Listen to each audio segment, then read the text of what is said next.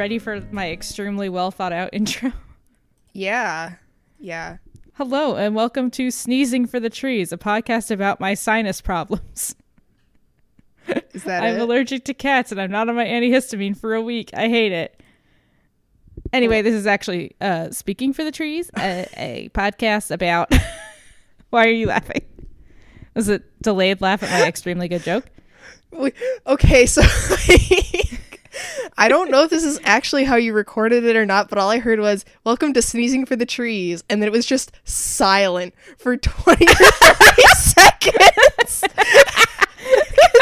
Discord cut out. I out. was wondering why you didn't respond. I'm keeping it. None of this is getting deleted. That's funny. You're gonna have like a whole bunch of audio of me being like. I think because I sat there for a few seconds and then I said, "Is that it?" And then you just didn't say anything. Hi, welcome to speaking for or sneezing for the trees. Silence for 20 seconds. No, what I said was, "Hi, welcome to sneezing for the trees, a podcast about my ongoing sinus problems." And then I said something about being on antihist- not being on antihistamines for a week and I'm dying. Uh, extre- the delivery was extremely good on my end. hi, welcome to sneezing for the trees. The end. okay. yeah, Anyway. except it, except it went on for like a couple seconds longer than that. And I was like, was I supposed to say something here?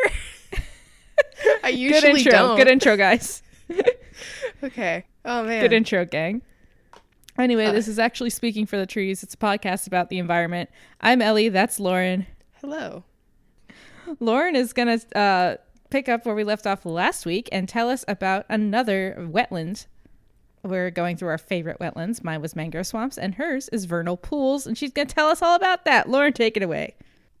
All right. I forgot I started out my section like this, but I said it starts with, "All right, mom says it's my turn to pick the wetland." Love that for you. Okay. Anyway, so last week we talked about mangroves, and this time we're going to talk about vernal pools. So, to start, what even is a vernal pool? So, the main signifying feature of vernal pools is that they are seasonal. Generally, they are deepest in the spring, hence vernal in the name. Uh, they also go by the name ephemeral pools. Um, the environs of vernal pools can be pretty much anything from forests to grasslands or even rocky areas or any variety thereof. I like ephemeral pools because it makes it sound like fairies live there. I know. Well, I think that I think that all of the names kind of sound very fey to me. Um, Yeah. The names of the species that live there and just in general. I like them a lot.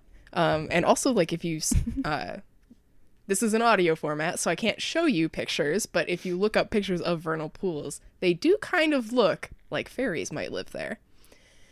Um, Yeah. So they are characteristic of Mediterranean climates, but they show up in a lot of other ecosystems as well. And a Mediterranean climate is just anything that's like the Mediterranean, not just the Mediterranean. Yeah, it's not. Yeah, it's not like specific to that region in Europe. Like they they have a lot of vernal pools like out in California and a lot of other places. Like I said, they can show up anywhere, but Pretty much any forest that has any sort of water coming through it. yeah. Well, so yeah. it can I be mean, anywhere, really. Yeah, it's. But that's the thing is like it has to be somewhere that it's like seasonally you have changes. Um, So the way that vernal pools form is uh, an annual cycle of precipitation. So basically, there are three phases to a vernal pool. Um, the pool will first be filled by rain and other precipitation in the winter, and that's called the inundated phase.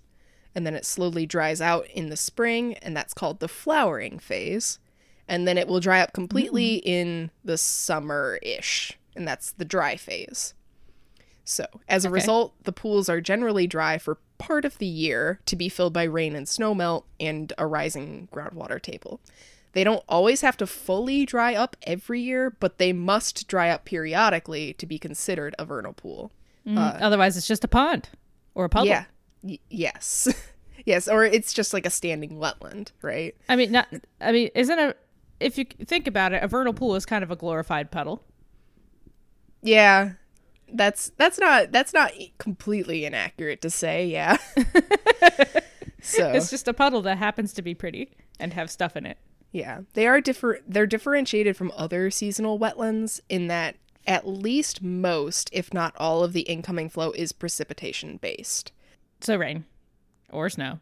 Yeah, I don't want to get too far into the weeds on this, but the source of incoming flow of water to wetlands is a pretty major part of how they get categorized. So True.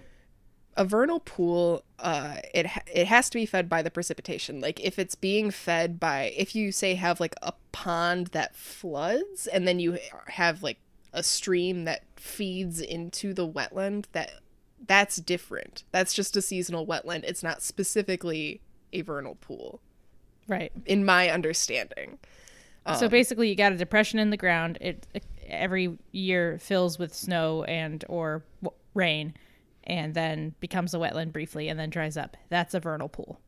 If Yeah. it's something else, then it's not called that. Damn it. Yeah.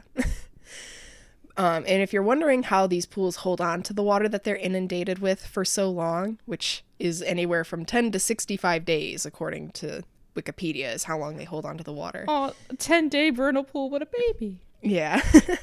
it's because they have a pretty it's it's called like a low permeability layer, which basically means like yeah. it doesn't let water pass through very easily. So a lot of times they'll be under like there will be underlying clay. Um Yeah. and it keeps the water from draining quickly. Yeah, the vernal any kind of sitting water body often f- basically makes its own.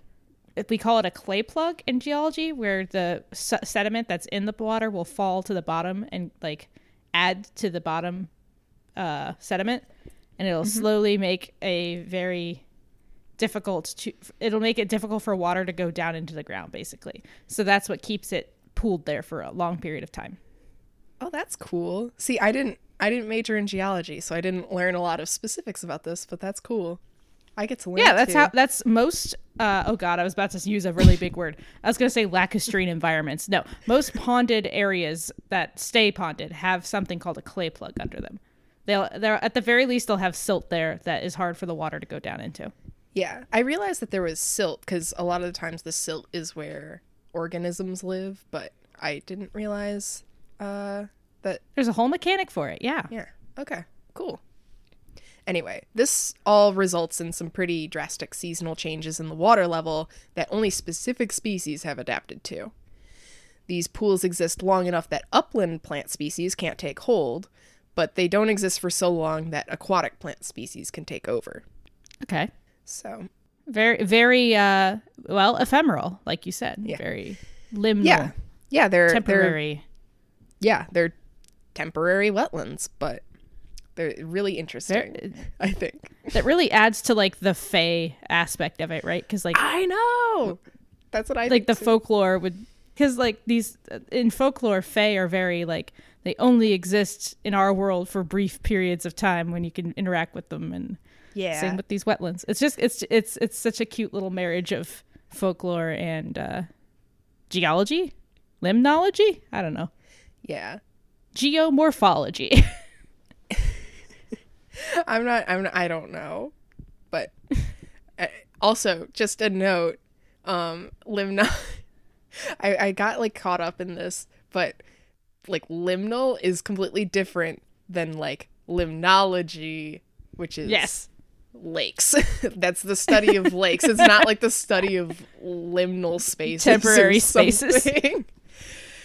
yeah i got my major in uh temporary spaces get out of this best buy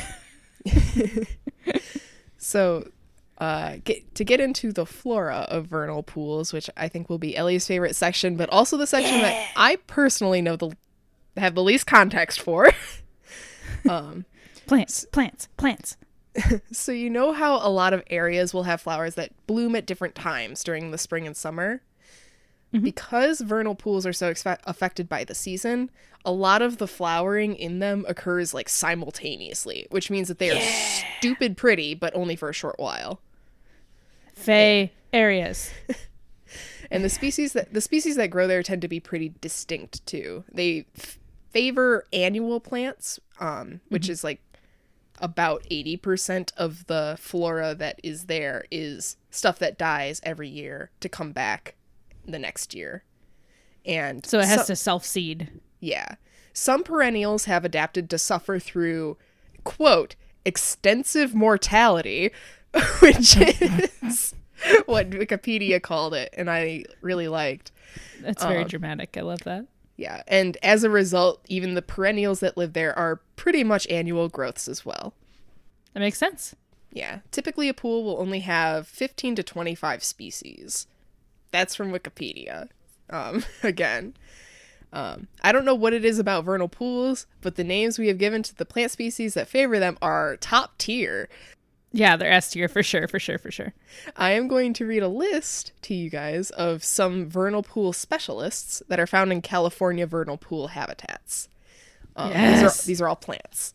so, sticky seeds, calico flowers, button parsleys, snorkel snorkelwort, false Venus looking glass, pincushion plants, popcorn flowers, woolly heads, Colusa grass, Orcutt grass, solano grass. I smiled that whole time. That was delightful. And I also pulled out a few choice names from the list of plants that are found in vernal pools, but they also are found more universally, so they can be found in other types of environments also. Quillworts, water clover, mousetail, buttercups, spike rushes. I really like mouse tail. I know. I know all the names are really they're just top tier. Like the scientists really just like hit after hit after hit, bangers on bangers. Oops, all bangers. Animals live there too. this section is called Animals Live There Too, right? Tell me about the animals, please. No, I want the plants to keep going. Please list more names. That's good content. it's just like me saying like silly Doctor Who's names. Wait, what did I say? You, I think I you meant to say say Seuss and you said Hoos. Dr. Seuss names. I mixed up Doctor Who and Dr. Seuss for a second. Fan art time. Dr. Seuss names. Anyway. So- oh, that like fully derailed my train of thought. Okay. Plant so, animals. Animal time. yes. So, what animals can even live in an area that it's only sometimes flooded? I know. okay. Salamanders and frogs. Yeah, yeah. Oh my god. I love salamanders and frogs. Amphibians are the best. Anyway. So, generally vernal pools they can't support fish with the exception of a few species that have adapted to have annual lifespans. And then I Oh, wild. Yeah, I yeah, I made a note that it's uh particular there's like certain there was a note of us that there's certain species of killifish um that have adapted. Animal Crossing. Yeah, I know. That's what I thought too. it's the only reason I was like, I was like, oh, I know that name. Me with any fish name. Uh, other than that, vernal pools are important for a lot of amphibians as breeding grounds. Uh, some New England indicator species of a vernal pool. Um, I live in New England. yes. Uh, and quickly, just an indicator species is just a species that indicates that the environment is, in fact, that type of environment. Okay, so like a it's like an index species or like a it's a cornerstone. That uh, yeah, it doesn't necessarily mean it's not like uh it's not like uh indicative of like the health of it, but it's like if you aren't sure if an area is tech should technically be classified as a vernal pool, they will look for these species to be like, "Hey, Right. this lives here." So, vernal pool. it must be. Yeah. Um, some of the New England indicator species are the wood frog, spadefoot toad, and mole salamanders. Delightful. Yeah, so these species will live in the upland areas surrounding the pool and only return to the pool to breed and lay eggs. There's a couple of important invertebrates that inhabit vernal pools. Um, like one of the big ones is fairy shrimp. That's such a cute name. Yeah, and that's like another indicator uh, species that they use to declare something to be a vernal pool. Um, also, Daphnia and I say Daphnia as though everyone knows what those are. Uh, another don't. name for another name for them is water fleas. Uh, I used to work in a lab where we actually bred and uh, took care of populations of Daphnia to use in uh, some scientific stuff. It, it this doesn't matter at all, but I It matters used- to you. yeah, I used to. I just used to work. They're so Daphnia. small. Yeah, they're water. They fleas. liter- they literally look like a flea, but in water and very small. So the okay, so the reason that fairy shrimp, like, I'm gonna be talking about them for a little bit. So sorry if you don't care, but the reason that they're an indicator of vernal pools is that they pretty much only live in ephemeral waters. They're relatively large. They generally will be between six and twenty-five millimeters. Although there, Wikipedia did note that there is one species that grows up to 170 millimeters, which is huge. 10 centimeters. Yeah, but That is big. That's like a foot. Yeah, they swim kind of slow. Uh, they have 11 pairs of swimming legs and they swim upside down. And as a result, they're really easy targets for predators. So they tend to live in environments with fewer predators like vernal pools because as we ah. yeah, as I mentioned before, um, only certain species have really adapted to live in vernal pools. So they had they, there's just like less species to worry about in general that will consume all of the fairy shrimp. Makes sense. Yeah. So they survive the dry phase of vernal pools uh, by going into a state of uh, cryptobiosis. So basically, their metabolism stops all processes until the pool is inundated once again. Oh, like frogs during the winter. Yeah, yeah, exactly. So something cool about all of this is that is that if the vernal pool cycle is stable, these populations surviving in these ephemeral environments can be extremely old. Um, yeah. I have And isolated too.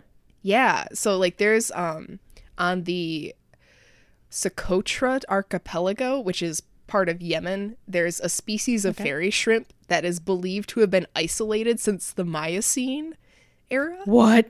which ended 5.3 million years ago. Yeah. Oh my god, that's so interesting.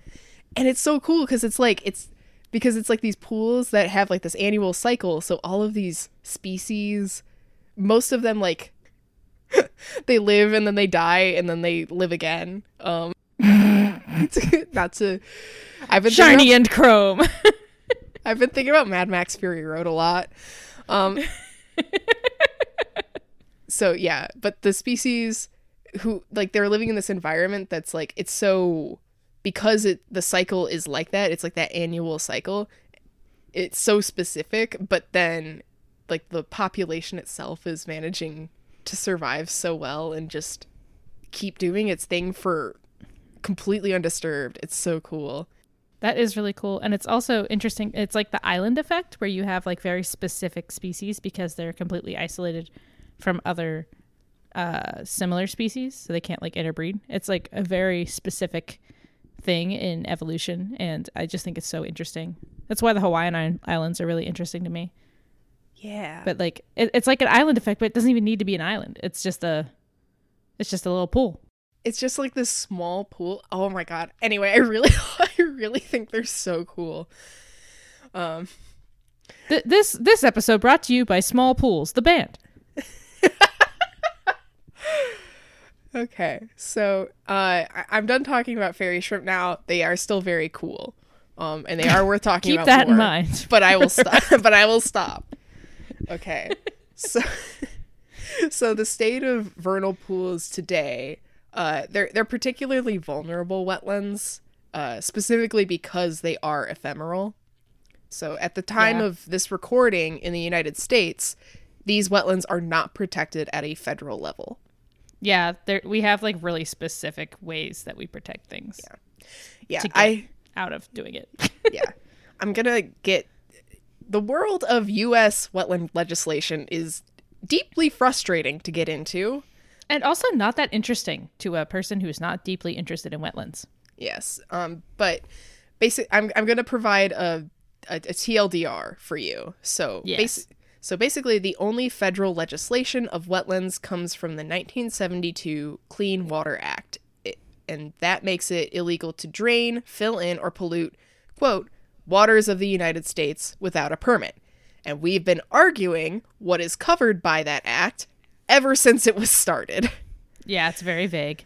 Um, so, uh, focusing on um, ephemeral streams and isolated wetlands, prior to Obama, discharging to, to that type of environment was evaluated case by case by the EPA and the Army Corps of Engineers. Um, under the Obama administration, the protection of the Clean Water Act was extended to ephemeral streams and isolated wetlands, and that's called the Clean Water Rule or WOTUS, the waters of the United States. In only providing that information to you in case you want to look up anything about it. Um, I'm trying to remember that line that has woes in it. I'll be something something with my WOTUS. you have no idea what you're talking about. I think it's a Drake lyric. I don't listen to Drake.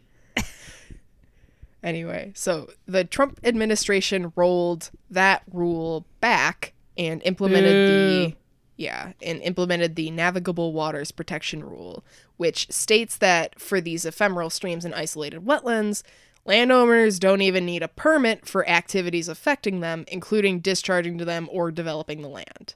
So, as a note, this was all against the recommendation of the EPA officials that Trump's EPA administration had appointed. Like these are Yep. not people who were left over from Obama's EPA area. Like left over from Obama's EPA era. Holy shit. Anyway. Yeah, it's bad. Anyway. Uh so like I said, deeply frustrating and hard to understand and not worth getting into, but basically that's where they're at federally. Um so a lot of states still have protections in place for these ephemeral wetlands at least. Um and those protections are deeply necessary. It's estimated that 90% or more of the vernal pool habitat in a lot of California has been completely lost. That's such a big percent. I don't like Uh-huh. it. Mm-hmm. Yes. Um, more recent studies have found that over 13% of the remaining vernal pool habitat in California's Central Valley has been lost from 1995 to 2005. And that's, That's a really quick. That's 10 years. uh huh, a percent a year, a little over a percent a year. Jesus. Okay. Yeah. So, one of the other problems for these isolated wetlands is that because of how they form, which is precipitation and snowmelt, they're really, really sensitive to changes in the hydrology of the surrounding land. Right. So, that introduces problems uh, when there's a- when there's like nearby agriculture. So like even if you aren't developing the land that the vernal pool is on, um, because it's basically formed by runoff from precipitation, um, anything in the surrounding land in that in that watershed is gonna go to the vernal pool and affect it.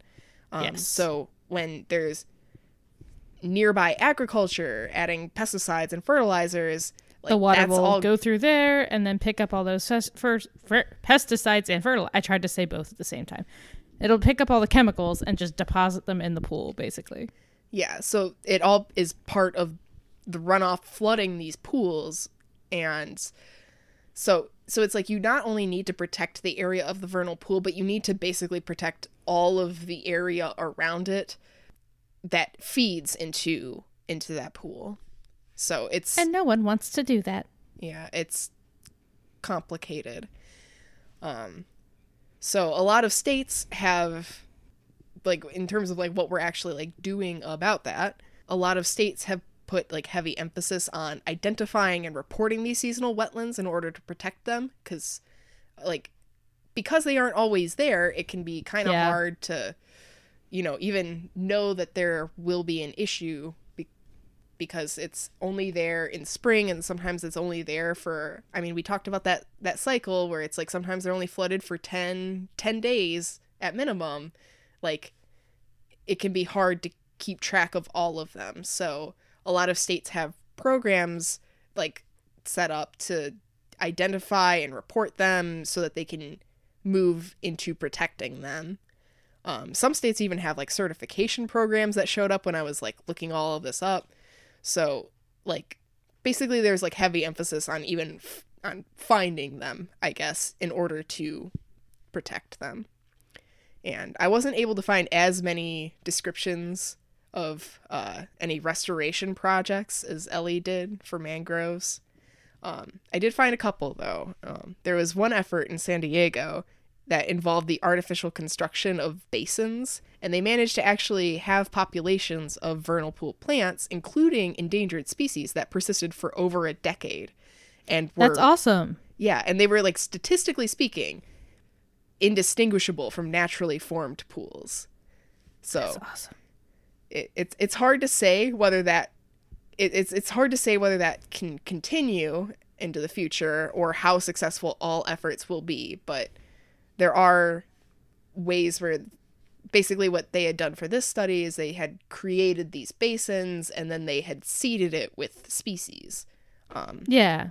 Basically a garden. Yeah. That happens to flood. Yeah. So in the middle of a forest. yeah. Um so now we're getting into like the personal stuff which is like why i like them so much so i Yay! so i really love how a lot of the plants and animals associated with them have fairy names That's valid. and then i have a list and it just says snorkelwort blue spotted salamander literally something called fairy shrimp that's fey as hell So, additionally, I really love frogs and salamanders, and these are particularly important environments for them. Amphibians support squad rise up. Hell yeah. They're so squishy looking. I love them. Yeah, and they are ephemeral, but that doesn't make I, I like that even though that they are ephemeral and but that doesn't make them unimportant. Like they're there's they're cyclical and half the plants and uh half of the plants and animals that live in them die annually, but like the pers- populations persist anyway, and I think that that's so cool. Um yeah, and finally my final point is just that they are very pretty and I'm in love with them. It's valid. They are pretty. I went to one uh, an environmental science field trip in high school, and it was my, it was like one of my favorite field trips that I've ever been on. Saw a bunch of salamanders. Because Ellie did a plant species from vernal pools, I'm doing an animal species from mangroves. I'm excited. Yeah, so um the animal that I will be talking about today is called the fishing cat because it's my Ooh. endangered species of the week, so I get to pick the cat. so Fishing Uh, cat. it's cute. I know. okay, so uh, it's a medium sized wild cat. It has a head to body length of 22 to 31 inches, um, and the tail is uh, 7.9 to 11.8 inches. The female weight is 11 to 15 pounds, and the male weight is 19 to 35 pounds. It looks like a tiny leopard. Yes. Yeah, so in case you don't have the time to look at a picture right now, uh, I will describe it to you. So they have deep yellowish gray fur with black lines and spots. Um, the background color of the fur uh, it ranges from tawny to ashy gray, and the size of the stripes vary as well. Um, they have short, rounded ears set a bit lower on the head, and the back of the ears has a white spot. Yeah. Their fur is layered. They have like a short, dense layer as a water barrier and thermal insulation. And the longer hairs are actually they actually have the pattern of the of the cat. They have kind of a squished face a little bit. Yeah, they're really cute. They're um, very cute. They have some they have some webbing on their feet, which apparently bobcats have as well. But Huh. because that was the note is it's like similar to a bobcat and it's like oh well okay they are listed as vulnerable. Um they live near wetlands along rivers streams oxbow lakes in swamps and mangroves in south and southeast asia. And it's the state animal of west bengal. Adorable. it does not prefer smaller faster moving waters. It prefers more like standing water areas. And it's thought to be nocturnal. Uh, they hunt along the edges of the water. They'll grab prey from the water, and sometimes they'll even dive into the water to catch prey. They That's ma- so cool. yeah. They mainly eat fish. They also eat birds, insects, small rodents, um, and they'll supplement with mollusks, reptiles, amphibians, and sometimes like carrion of cattle. They are cats after all. Yeah. So, much like domestic cats, they mark territory with their cheek, head, chin, and neck rubbing um, Yes. and spraying urine, as well as sharpening their claws. Yeah. So, uh, they mate during January and February, and kittens are seen in March and April. And they're extremely cute and small. Yeah. They have two to three kittens at a time, and they weigh six ounces at birth, and they're able That's to so move around actively at one month. Um, and they're able to take solid food and play in the water at two months. Wow. Yeah. They they live about 10 years in captivity. So the destruction and pollution of wetlands, it's a really big threat to them, as well as overfishing of local fish populations. Makes sense. Yeah. Additionally, in some areas where mangroves have been converted to aquaculture ponds, uh, there's a lot of targeted killing. Uh, so think like farmers. Oh, fuck off. yeah. So it's it's similar to like farmers with wolves and coyotes, right? yeah. Yeah. I guess there was there was one study of fishing cats in Thailand, and 84% of all the cats tracked via radio collars were killed. That's like- so upsetting. Oh my god. Yeah, I mean, like either by n- not necessarily all targeted killing, but um, You came into their house and started eating their food. Of course they're going to be there. Like fuck off. yeah, it's uh, they're they're really like they're kind they're pretty secretive. So a lot of I don't know if you noticed, but a lot of my phrasing was like they're thought to be nocturnal Yeah. and stuff, but like that's um they're they're pretty secretive. So we don't know a ton about how they behave in the wild, but they do have them in uh in zoos and stuff. So a lot of our knowledge of them comes from how they behave in captivity. I really enjoy this one picture I found where it's on the edge of a rock like in uh in some water and its face is just so like a concentration and surprised. I'm sending it to you. It- it's like what? it's very cute. Yeah, their yeah, their tails are like kind of stubby compared to their body, but it's it's very cute. They're very chonkery. Yeah. They're very chunk. They're like they're like kind of uh what's the word I'm looking for? They're kind of like stocky. Scoopable. Yeah. And Yeah. scoopable. I want to hug it. it would absolutely maul my face, but I want to hug it. Okay. so, uh let's talk about the conservation. So, it's it, Let's do it. it is a protect it is protected by national legislation over most of its range. Um hunting of them has been prohibited in Bangladesh, Cambodia, China, India, Indonesia, Myanmar, Nepal, Pakistan, Sri Lanka, and Thailand. That's that's good. Yeah. In in Bhutan and Vietnam, the species is not protected outside of protected areas. Get together. Yeah. But like I- like I said, just because something is protected doesn't mean that there isn't like targeted killing of them. oh, absolutely. But they are protected. Um so It's a step forward. Yeah. Where habitat degradation is a big concern, there's uh like NGOs are working to slow the development of that habitat. Um What does while, NGO mean? uh it's oh man, hang on. you don't know either. I I looked it up but I don't remember. National government. National. Non-governmental organization. So it's a non-profit organization. gotcha. um, Gotcha. that gotcha. it's independent of a government. In the places where the concern is the habitat degradation, so uh, there's NGOs working to slow the development of the habitat while collaborating with local villagers by creating programs for alternative livelihoods that don't damage the habitats. Um, and there's also breeding programs for th- for them in captivity in both Europe and America because like I said they're part of like the zoo system in America and Europe. Yeah. Um And, my final bullet point about them is I want to kiss each and every one of them on the forehead, although they would not understand or like it. I, I, it does make me happy that the NGOs are looking to like help the local populations work around the cats because a lot of the problem with conservation efforts is that like we don't work with local population of people to you know do anything else. We just try we just like slap them on the wrist and go, "Hey, do this better." And they're like, "Well, how?" And we're like, "I don't know, bye." Yeah.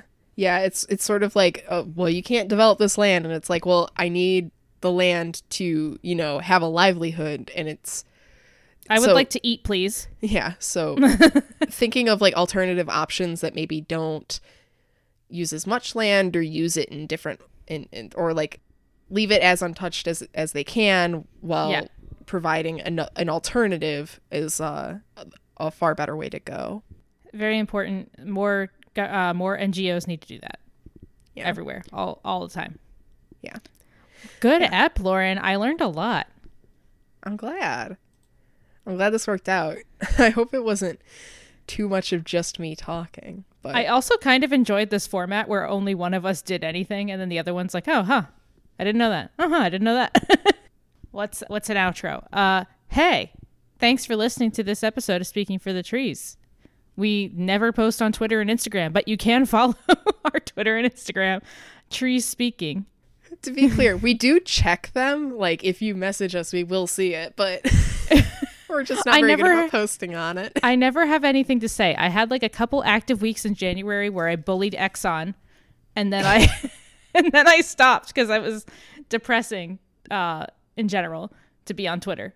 Uh, I don't like Twitter. I'm sorry. And then I don't have anything to add on uh, Instagram until my wrists are better and I can make little art for our episodes. Um, Yeah. but yeah, so we have trees speaking for both of those. And then we have, but we also have our email at uh, forthetrees.pod at gmail.com. Have our website, speakingforthetrees.com. Easy to remember. Uh, the website will slowly be populated with more and more transcripts. I think we are now up to episode four on transcripts. Uh, Yeah, we are slow because we hate doing it. Uh, it really sucks. and we don't have enough money to pay someone to do it. So it'll get done eventually. Yeah, but yeah, that that those are our uh, social media and ways to reach out to us. And please do feel free to reach out to us and be like, "Hey, this is a great idea for an episode. You should do it." Or, "Hey, I'm a scientist and you're both idiots. Let me tell you about." Yeah. I mean, no one talks to us, so like we will see it and we will talk about it, or we can not talk about it if you don't want to be acknowledged. Whatever you're comfortable with. Or if you literally just want to hang out on Twitter and be like, "Hey, what's up? We're friends now." That's fine with me as well. So yeah, thanks for listening. We really appreciate everyone who listens, and uh, I hope you have a great day. Yeah. And remember to drink water. And uh, we both love you. Yes.